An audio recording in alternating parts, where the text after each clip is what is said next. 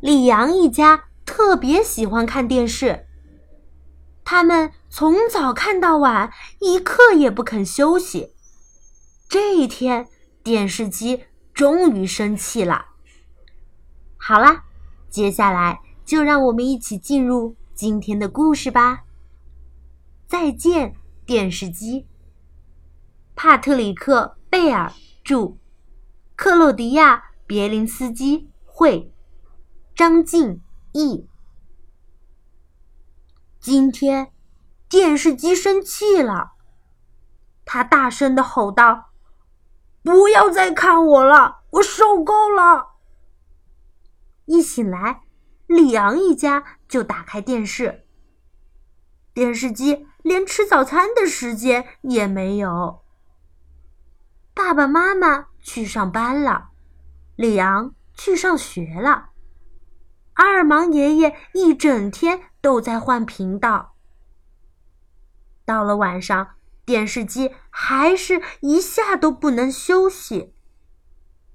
吃晚饭之前，吃晚饭的时候，还有吃完晚饭后，他觉得自己快要崩溃了。求求你们，快去睡觉吧！睡觉吧。但是这一天晚上，爸爸毫无睡意，他失眠了，于是又打开了电视。电视机觉得自己精疲力竭，他浑身发热，不停颤抖，还轻轻咳嗽，发出噼噼啪啪的噪声，受不了了。我不行了，坚持不住了。不要啊！爸爸喊道：“我的球赛还没看完呢。”啊！电视机低吟一声，失去了知觉。大家快来呀！电视机，你醒醒，你不能有事啊！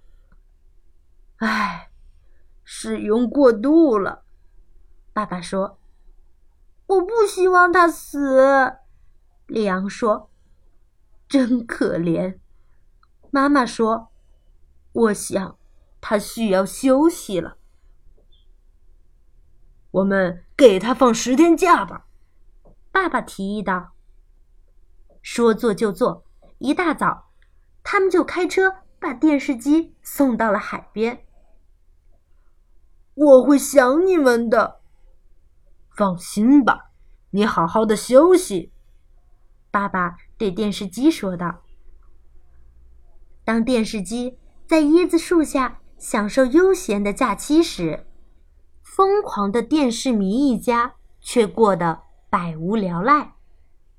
星期一，他们觉得很无聊；星期二，他们觉得很无聊；星期三，他们觉得。